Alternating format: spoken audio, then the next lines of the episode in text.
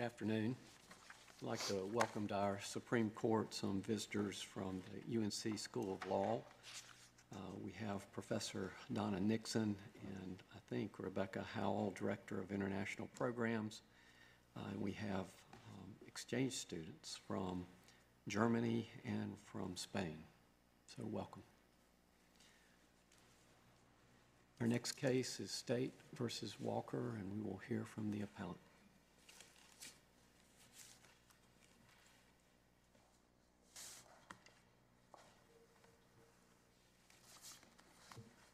May it please the court? My name is Katie Dickinson Schultz. I'm an assistant appellate public defender, and I represent Mr. Walker on appeal. For purposes of oral argument, I was only going to talk about issue one unless the court would prefer otherwise, and I'd like to save seven minutes for rebuttal, please. Mr. Walker filed a pro se MAR, he filed, an- uh, attached an affidavit, and he filed a memorandum of law in support of his MAR, alleging, among other things, an IAC claim based on his trial attorney's failures to properly advise and honor his wish to testify, an appellate IAC claim based on his appellate's attorney's failure to raise a meritorious issue on appeal. The trial court summarily denied both of these claims, concluding they only raised questions of law. Then, when it got to the Court of Appeals, the Court of Appeals acknowledged that there was a factual dispute, but held that Mr. Walker was not entitled to a hearing because the court was not, quote, persuaded by his claims. The trial court was fundamentally wrong when it didn't recognize that Mr. Walker's MAR materials raised a disputed issue of fact requiring a hearing.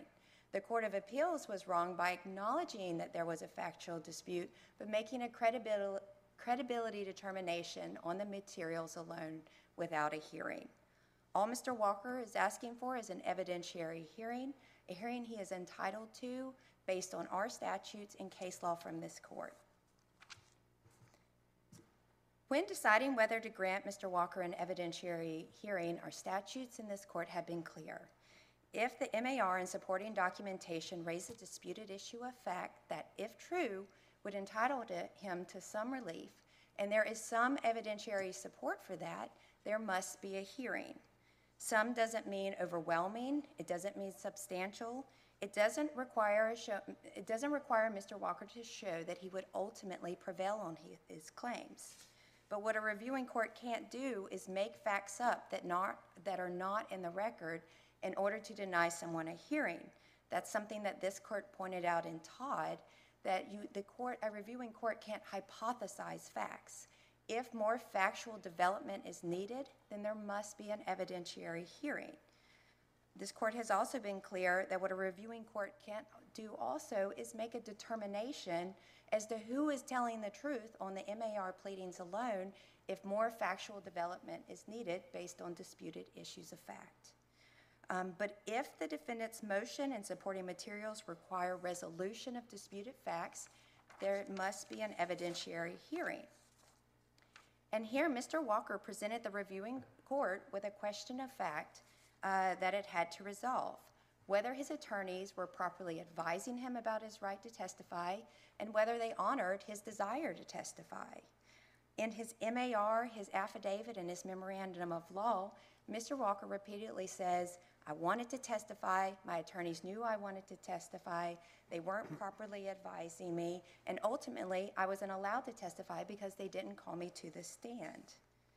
He stated his claims with particularity enough to establish a prima facie case of the violation of his Sixth Amendment right to decide whether to testify and to be properly advised about his right to testify uh, based on his attorney's uh, failure to act professionally, ethically, or effectively.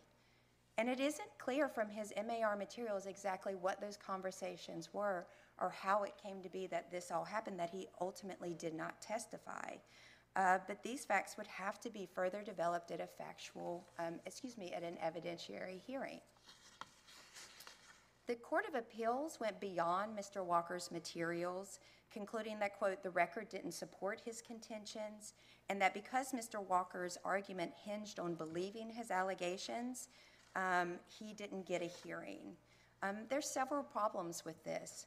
First, Mr. Walker's intention to testify, his desire to testify, the fact that he was not being properly advised, was all established by his MAR materials, including the affidavit he attached to his MAR, which under 15A 1420B is considered documentary evidence of his allegations. Um, These, I ma- apologize if you're going to get there, but what's the legal significance of the fact that he waited um, nearly 20 years to raise the issue that he'd not been allowed to testify? I mean, doesn't that, I- I could imagine a situation, so if I agreed with you and Yes. thought there should be a hearing, that the, his defense counsel's going to be in a tough position. Sure. Asking what, you know, being asked what exactly he said to someone 20 years ago. right, right. So what is the legal significance of that? I don't think it has any bearing on whether he gets the evidentiary hearing. You know, I, I don't, I can't think, um, Justice, off the top of my head of when there has been this big of a gap, but I know that it isn't uncommon to see gaps of five to 10 years, um, that it takes somebody to do an MAR. I know at the time of trial, Mr. Walker's attorneys worked at um, a big law firm in Raleigh, and I'm so sorry, I can't remember the name of it, but I know that when I spoke to his trial attorney, they kept all the records of the trial. So it's not like there wouldn't be anything that the attorney could pull from to, say, refresh his memory. Um, Second, the court held that whether Mr. Walker gets a hearing hinges on his believability. That's not the test. Whether Mr. Walker gets a hearing hinges on whether his materials created a disputed issue of fact that had to be resolved by uh, an evidentiary hearing. Believability only happens after there's been an evidentiary hearing and when there's been further factual development of all his claims. Uh, But this court has been clear that a reviewing court can't make that credibility determination and conclude who's telling the truth and who wins based on the MAR pleadings alone. For example, in McHone, uh, this court had all the factual dispute information before it. It had the defense counsel's affidavit regarding whether it had been properly served with a proposed order. It had an affidavit from the state saying, no, we served, we served the defense counsel. There was no improper communication. This court was very clear, this is not the forum to make that determination. That has to be made below. Um, The same thing happened in um, this court's cases of Todd and Benitez, where there the Court of Appeals sort of went the other way and said, based on the MAR pleadings, we think the defendant is entitled to relief without an evidentiary hearing. Um, you know, convict, you know, uh, vacated the convictions. And again, this court stepped in and said, no, no, no. If there are disputed issues of fact, the reviewing court doesn't get to resolve those until there has been further factual development at a hearing and somebody can make a determination about who's telling the truth on those disputed facts. Uh, Furthermore, contrary to the Court of Appeals' opinion, the record doesn't contradict Mr. Walker's claims, it supports it. Uh, First of all, Mr. Walker didn't testify at trial. Um, Second, at the, the only indication that anybody was talking about whether Mr. Walker would testify happened right at the beginning of trial. This happened before voir dire, and his attorneys put on the record, um, quote, "We have not decided whether Mr. Walker would testify." Just for purposes of semantics, you know, only Mr. Walker makes that decision, but that, that's just, that's neither here nor there. After that, there was no further discussions between the trial court and Mr. Walker, the trial court Mr. Walker's t- attorneys about whether he was going to testify, whether he was going to waive his test, right to testify, um, whether um, there were things coming up about the discussions going on behind the scene about whether he was going to testify based on his attorney's advice. But there was nothing on the record establishing that he had been properly advised, nor was there anything establishing that he did not want to testify. These gaps in the record as to what happened between the beginning of trial when his attorney said we haven't decided and the end where he ultimately wasn't called and didn't testify would have to be established at an evidentiary hearing. But because Mr. Walker's MAR raised disputed issues of fact as to whether he was being properly advised and whether he was listening, uh, his attorneys were listening when he says, I wanted to testify, he was entitled to further substantiate those claims at a hearing. Mr. Walker also alleged facts showing that his attorney's deficient performance prejudiced him. First of all, Mr. Walker's testimony would have gone to the only disputed issue at trial. There had been a Harbison admission, so the only thing left to decide for the jury was whether he was guilty of first or second degree murder, whether he killed Stephanie with premeditation, deliberation, and specific intent to kill. Mr. Walker could have spoken directly to that. Because of this Harbison issue, the issues for the jury to, to decide had been so narrowed that Mr. Walker became perhaps the most important witness to testify about all this. Second, there was little risk to Mr. Walker taking the stand. Certainly, one of the things that an attorney is going to advise a client about, and one of the reason a client may not, or a defendant may get up and, or decide not to testify, is are you opening yourself up to being impeached by your prior convictions? But two problematic convictions of Mr. Walker's came in under Rule 404B. These were two prior assaults on the victim in this case. Um, once those came in, the risk to Mr. Walker testifying was very little, um, um, especially in most, unlike most defendants' positions where that stuff had not come in, and they think, well, I, these things are only going to come in if I get up on the stand and testify. Third, there were inconsistencies in the eyewitness testimony. Um, Stephanie's uncle testified at trial. He was there the night of the incident. According to his trial testimony, um, Mr. Walker and Stephanie had been sitting out in Stephanie's car in the driveway outside of her home. Um, they got out of the car together, started walking up to the home together. Uh, Mr. Walker wanted to come in. Stephanie said, No, you can't come in. Shut the door. And at that point, according to the uncle's trial testimony, Mr. Walker barged in, kicked in the door. He told Stephanie, quote, Now you're going to get fucked up. Shot her a couple times, turned away, started walking away, came back and shot her a few more times. That is a very different story than what he told responding officers the night of the incident. Then he told officers that Stephanie and Mr. Walker walked into the home together, and it was only after Mr. Walker asked to use the restroom and Stephanie said no that he shot her. But there were no threats, there was no barging in, there was no, um, you know, shooting, coming back and shooting some more. And the difference for the jury in those two different versions could be the difference between first and second degree murder. Mr. Walker could have testified as to what the version of events that actually happened. Um, and if you look at the statements uh, Mr. Walker made to Dr. Rogers, they are consistent with the latter testimony. Um, not that he barged in and said this stuff, but that he only shot her after she wouldn't let him use the restroom. Fourth, Mr. Walker's testimony could have filled in the gaps in Dr. Rogers' testimony. As I talked a lot about in issue two, Dr. Rogers wasn't allowed to talk about that Mr. Walker lacked the capacity to form spec- uh, specific intent to kill. Um, so, for purposes of trial, that issue was still on the table. Mr. Walker could have spoken directly to that and said what was or not going through his mind that night.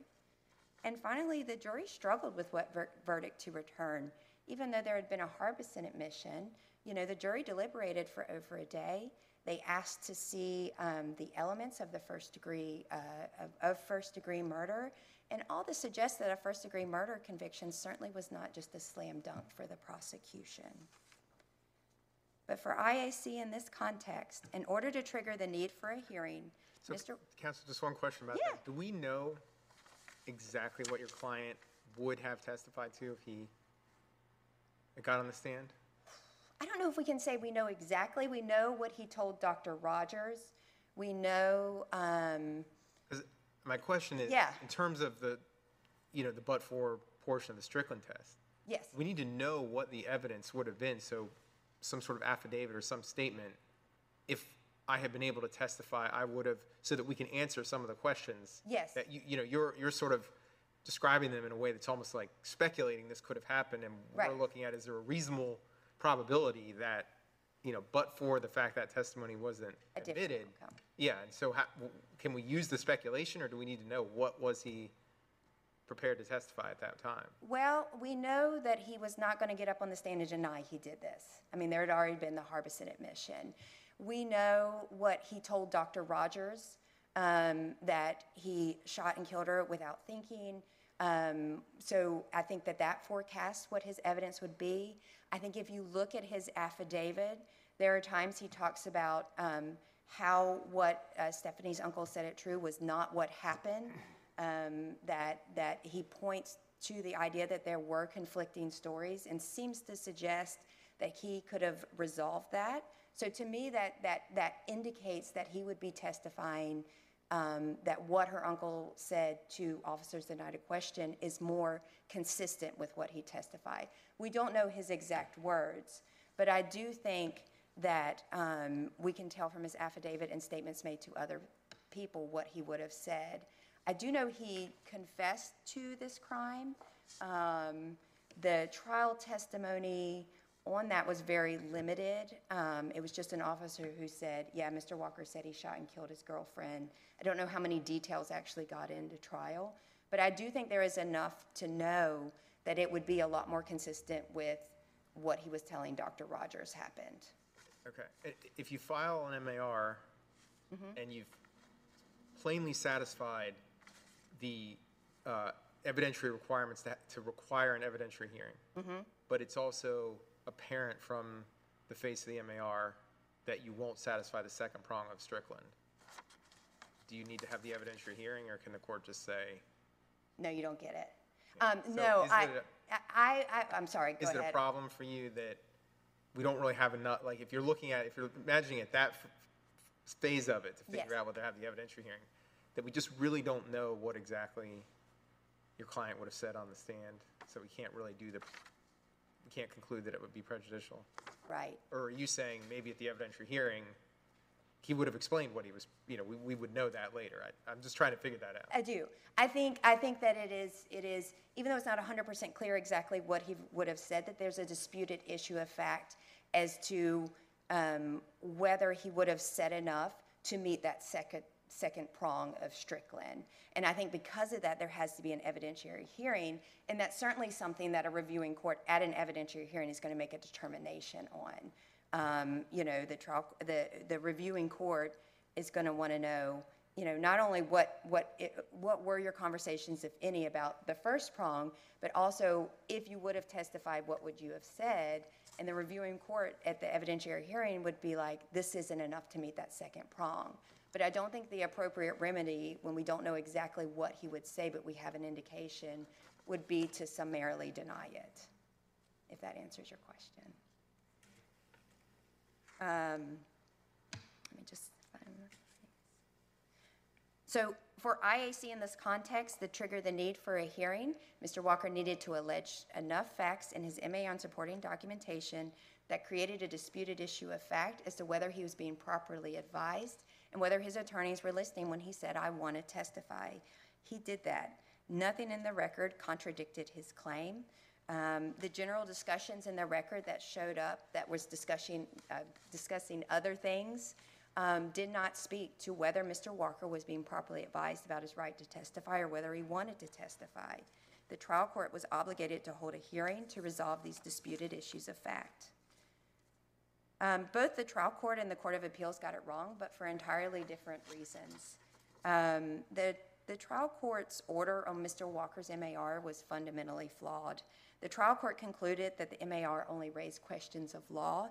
No one agrees with that, certainly not Mr. Walker. Um, the state doesn't agree with that. I mean, the gist of a lot of the state's argument is this idea of, no, we can find places in the record that show that Mr. Walker didn't want to testify. He was being properly advised. This is a whole, a nothing burger, right? But the idea is, the state's argument shows there is a disputed issue of fact with regard to what happened. Um, and the Court of Appeals did not think that this was purely a question of law. The Court of Appeals just de- decided to make a determination based on persuasion. Uh, the trial court also held that Mr. Walker was barred because he could have raised all his claims on direct appeal. I mean, clearly with the appellate IAC claim, I, I don't think that would normally happen. Um, and with regard to the trial counsel IAC claim, the record was not fully developed enough below for him to raise this on direct appeal. The record was basically indicated that at the beginning of trial, Mr. Walker hadn't decided. After that, there was no further discussion.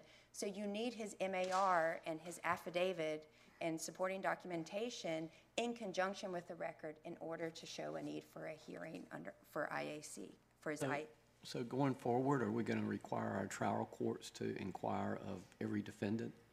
Uh, Have you been properly advised by your counsel that you have the right to testify, and are you freely waiving that right? I mean, normally they do. Um, normally, there is the colloquy that's held at the end of, um, if the, at the end of defense evidence, if they put it on, that says, are you gonna, you understand you have the right to testify, where the trial court engages in that. Um, so I don't think that would be a new requirement. Um, now, it's Was not. that true 20 years ago? I believe it was, yes. I, I, well, I, I believe so. I can't, I can't, I don't know when that first started. I'd have to go back and look. In my brief, I know I cite the case where that it is talked about. I'll have to look at the year. But I think that that would help ensure to make sure that if a defendant is not going to testify, that that came after proper consultation with, with uh, his attorneys and base, and, and a defendant would know that that was his decision to make alone. Um, The Court of Appeals acknowledged that there was a factual dispute, but held that uh, Mr. Walker's argument hinged on presumption of believing his intention and that it wasn't persuaded. Again, um, uh, whether, uh, under this court's decision in, in McHone, when you have MAR allegations and you have documentary, documentary support for those allegations, those are supposed to be treated as true when deciding whether somebody's entitled to a hearing. Um, Second, the court noted that because, he didn't get a hearing because the court wasn't persuaded. That means that the court stepped in, looked at what the MAR said, and made a credibility determination on its own that Mr. Walker just wasn't telling the truth, that these things didn't happen. Making those credibility determinations on the filings alone without, without having all the necessary facts to do so is exactly what this court has said it, uh, the Court of Appeals could not do in Todd and Benitez.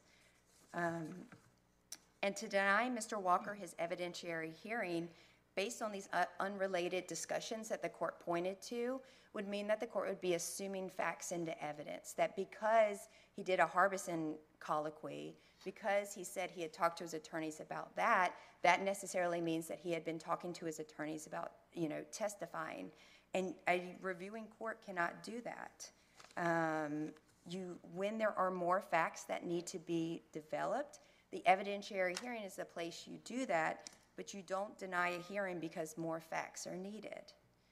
Um, Third, it was almost as if the Court of Appeals was requiring Mr. Walker to show he would absolutely prevail on his IAC claim. Again, that's not the test. You know, at the hearing is where he would have to prove uh, by a preponderance of the evidence that these things happened or didn't happen. Um, But he doesn't have to show he would outright win at the beginning in order to get a hearing. Mr. Walker's MAR materials were specific about what he was alleging. He was specific that he wanted to testify, that he wasn't allowed, and that he hadn't been properly advised, and he was entitled to a hearing. Um, If the court has no further questions? I, I do have a further Okay. question, thank you. Um, And I am struggling to be clear about what the limiting principle would be here. Um, And by that I mean, um, it- it-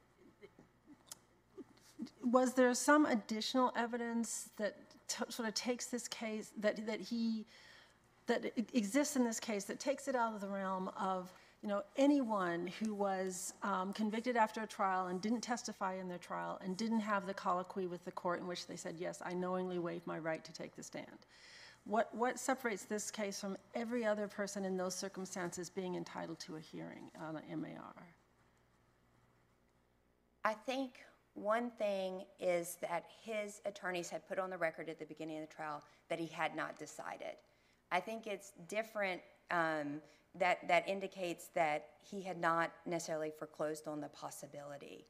Um, As far as whether this would, like, open the floodgates of MAR litigation, I just don't think it has. I haven't found any um, MAR litigation in this state that has to do with a situation like this, where a defendant who didn't testify is saying that these things happened.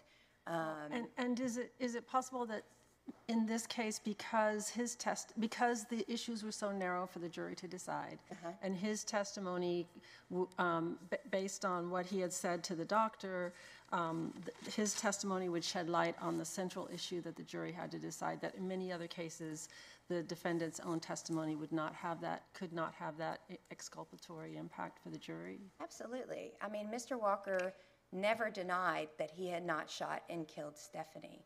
It was only, you know, whether he committed first-degree murder when he did it or committed second-degree murder. Um, so I think Mr. Walker is in a unique position that not only was his right to testify not foreclosed in the beginning, nor was that trial court colloquy done to make sure he knew what was going on and the trial court could check to make sure he understood what he was waiving. But the, the, lim- the, the fact that he had admitted to shooting and killing her meant that the jury only had to decide a very limited number of things here. So I think he is in a very different position than most other defendants.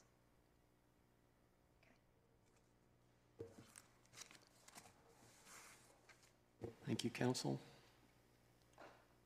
We'll hear from the appellee.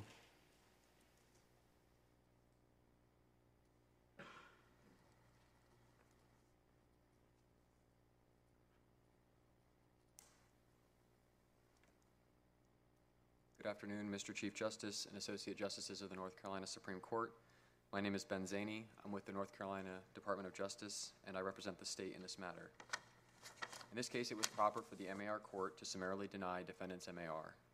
Allen and our, this court's jurisprudence in Allen and our other statutes entitle uh, MAR courts to summarily deny claims which are unsupported or irrelevant. Here, defendant's claims, both of them, were IAC claims. Under Strickland, defendant must show prejudice. Prejudice is a reasonable probability of a different outcome had deficient performance not occurred. Because defendant here cannot show prejudice as to either IAC issue, the summary, the summary denial of his MAR was proper.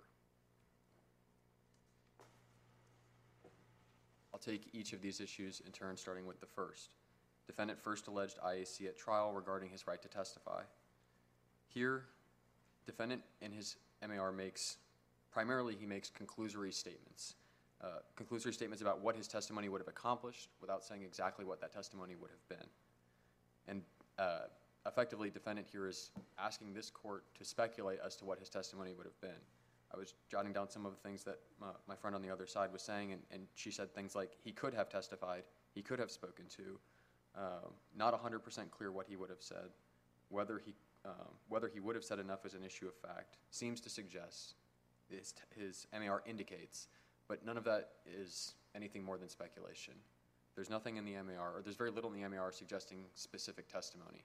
The aspects of his MAR and his MAR affidavit that suggest specific testimony are either testimony that's irrelevant to the central issue in front of the jury, or uh, would be otherwise unadmissible, or would have undermined his own case. Under any of these circumstances, So do you think we should, that should be a, a legal principle that we create, that in filing a motion for appropriate relief, if you're making this sort of argument, you have to spell out exactly what testimony you would have given that you weren't able to, in order to, somewhat like how we require an offer of proof or some, you know, other mechanism to put into the record exactly what the evidence that never made it in would be.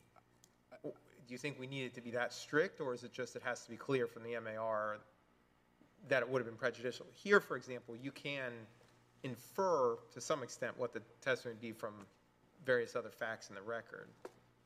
Your Honor, I don't think that, to answer your question, I don't think that this court would be creating a rule to say that you have to be specific in your MAR. I think that that is how this court has interpreted it in the past. That's, that's at least my reading of Allen and, and McHone and other cases. I don't think that, um, I, don't think, I think in this case, under these facts, defendant is asking this court to infer what he would have said rather than him outright saying in his MAR. Uh, and, I mean, under that, under the, basically the guise of defendant maybe could have said this, almost any MAR, you know, stuff could be read between the lines, or a defendant could be conceptual, a court could conceptualize how a defendant might have said something. There's a million things that a defendant could testify to, and many of them are, might be beneficial, many of them might not be. But what matters is what defendant actually puts in his MAR. His MAR has to be, has to make a claim that, uh, if true, would entitle him to relief. Uh, and here, because his claim about what he would have testified to is so nonspecific, uh, that doesn't entitle him to relief. Uh, A court, a trial, or MAR court addressing that MAR could, as a, as a, just a question of law, decide that he's not entitled to relief on this, he doesn't show prejudice based on this allegation. Uh, And so just to, to highlight some of the specifics, um, you know, again, defendant talked about um, the inconsistencies in the, the statements that the victim's brother made. Um, In fact, he said in his MAR affidavit, to the, to the extent that I'm, I'm trying to quote it as best I can, "My testimony, had I testified based off the, the victim's brother's statements and testimony, would have cast reasonable doubt in the jury's mind whether he was an eyewitness. There's no way he could have been an eyewitness according to his statements and testimony." And so it seems that defendant wanted to testify about the victim's brother's prior statements, which would be an inadmissible hearsay, just as an example of, to the extent that that's a specific thing that the, the defendant offers he might have testified about, that testimony would have been inadmissible. Um, Defendant also talks about uh, what other witnesses, Wayne Campbell and Brenda Hilton, would have testified to. Um, Defendant in her, or in defendant counsel's reply brief um, indicated that Mr. Campbell's testimony didn't speak to defendant's mindset. I, I think both parties can agree that, that the testimony that he wanted to make on those witnesses all had to do with things occurring after the murder, not things that had to do with his mindset at the time of the murder. And then finally, to the extent that I've suggested that defendant would, his testimony would undermine um, his case, uh, he, he, he seems to suggest um, that he would testify that the victim's young daughter could not have been an eyewitness to the murder like she's testified to at, at trial. Uh, and that's particularly problematic for him because his expert testified in part that, um, that that's something that the defendant had told her, that uh, the next thing that he remembers after the murder clearly is the kids being there. That's something that he, he had told her. So if defendant is going to get up and say that he didn't kill the victim in front of her children, but he has told his expert psychologist that he did, then the jury is at a, at a, at a point where they have to believe either one or the other, both of which have been offered by defendant. Uh, and so again, that, when I say that he, that would undermine his own case, that's what I'm referring to specifically. Additionally, you have the unique circumstance here where defendant's account, this is not a case where defendant's account of what happened is not before the jury. Defendant's expert psychologist was entitled, or was al- allowed to testify at length to not just what happened in the moments leading up to the murder and what was going through defendant's mind, um, and not just to his medical condition and to her diagnosis of him, but also to things like his upbringing, his schooling, his family relationships, his relationship with the victim, his relationship with other state's witnesses. Her testimony was lengthy and, and comprehensive, and so, again, uh, this is not a case where that information was wholly not before the jury.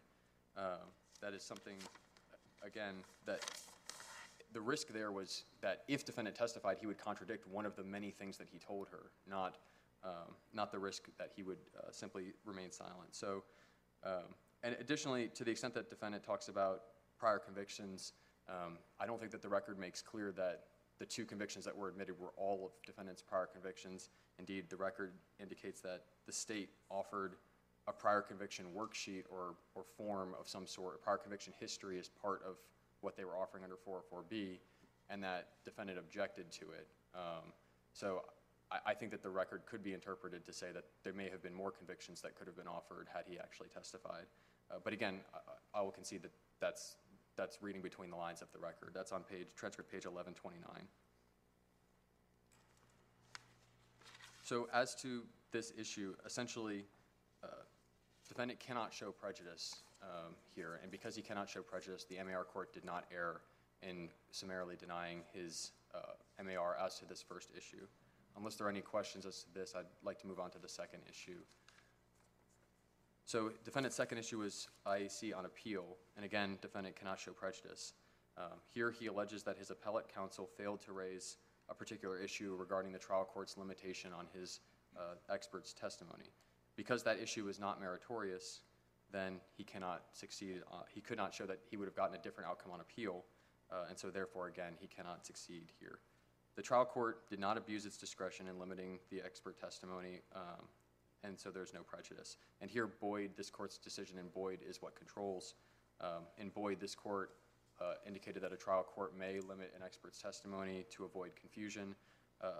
Among other things, as, in particular, it noted that in Boyd, the trial court had allowed the expert to use other terminology to say the same thing as what the trial court had limited them from saying.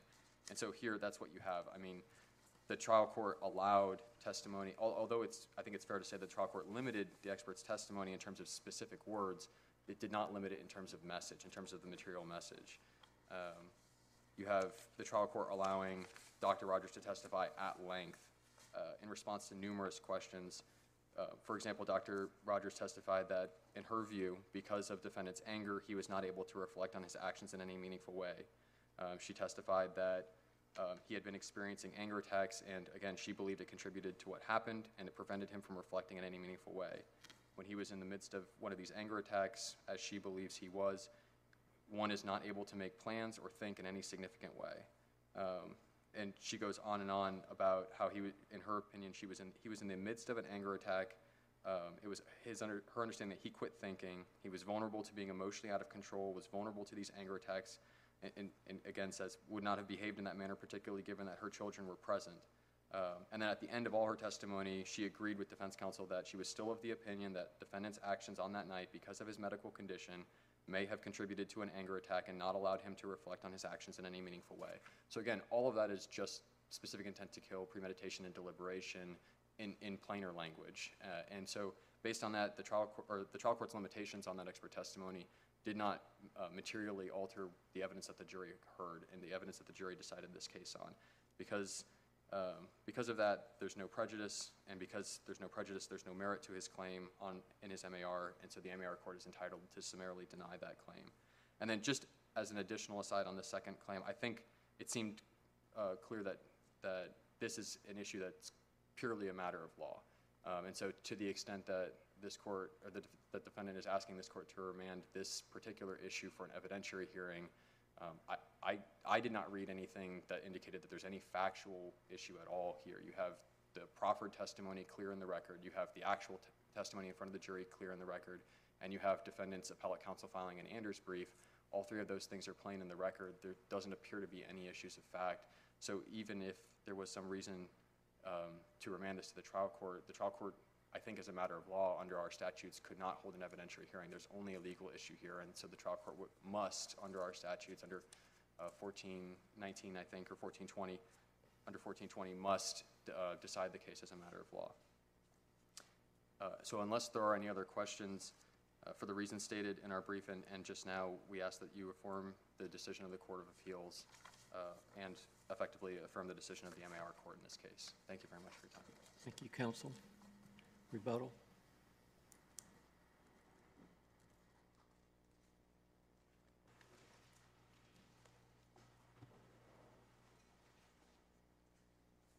Just very briefly. Um, Excuse me. Um, One thing I want to talk on is the idea that there might have been other convictions. I want to make sure I have not um, uh, confused anybody. Um, As I said at- at length in the record in this appeal, there were two pretrial hearings that were never able to be produced by um, the, uh, they were not in the courthouse um, uh, box in the old storage room. Um, There had been pretrial, there was a motion to exclude certain convictions. We don't really know what those are. There was no order on that. Um, There may have been a couple older convictions that Mr. Walker could have been at risk um, for being impeached with. Um, Most of those were older than 10 years old, um, so those may have come in. But my point is that the, the reason I argue that there was little risk to him is because two of the very problematic ones involving assault against this same victim did come in. Um, So I just wanted to make sure I didn't mis, confuse uh, any of the facts on that issue. Um, I'm not quite sure I understand why um, Mr. Walker testifying would have undermined his case.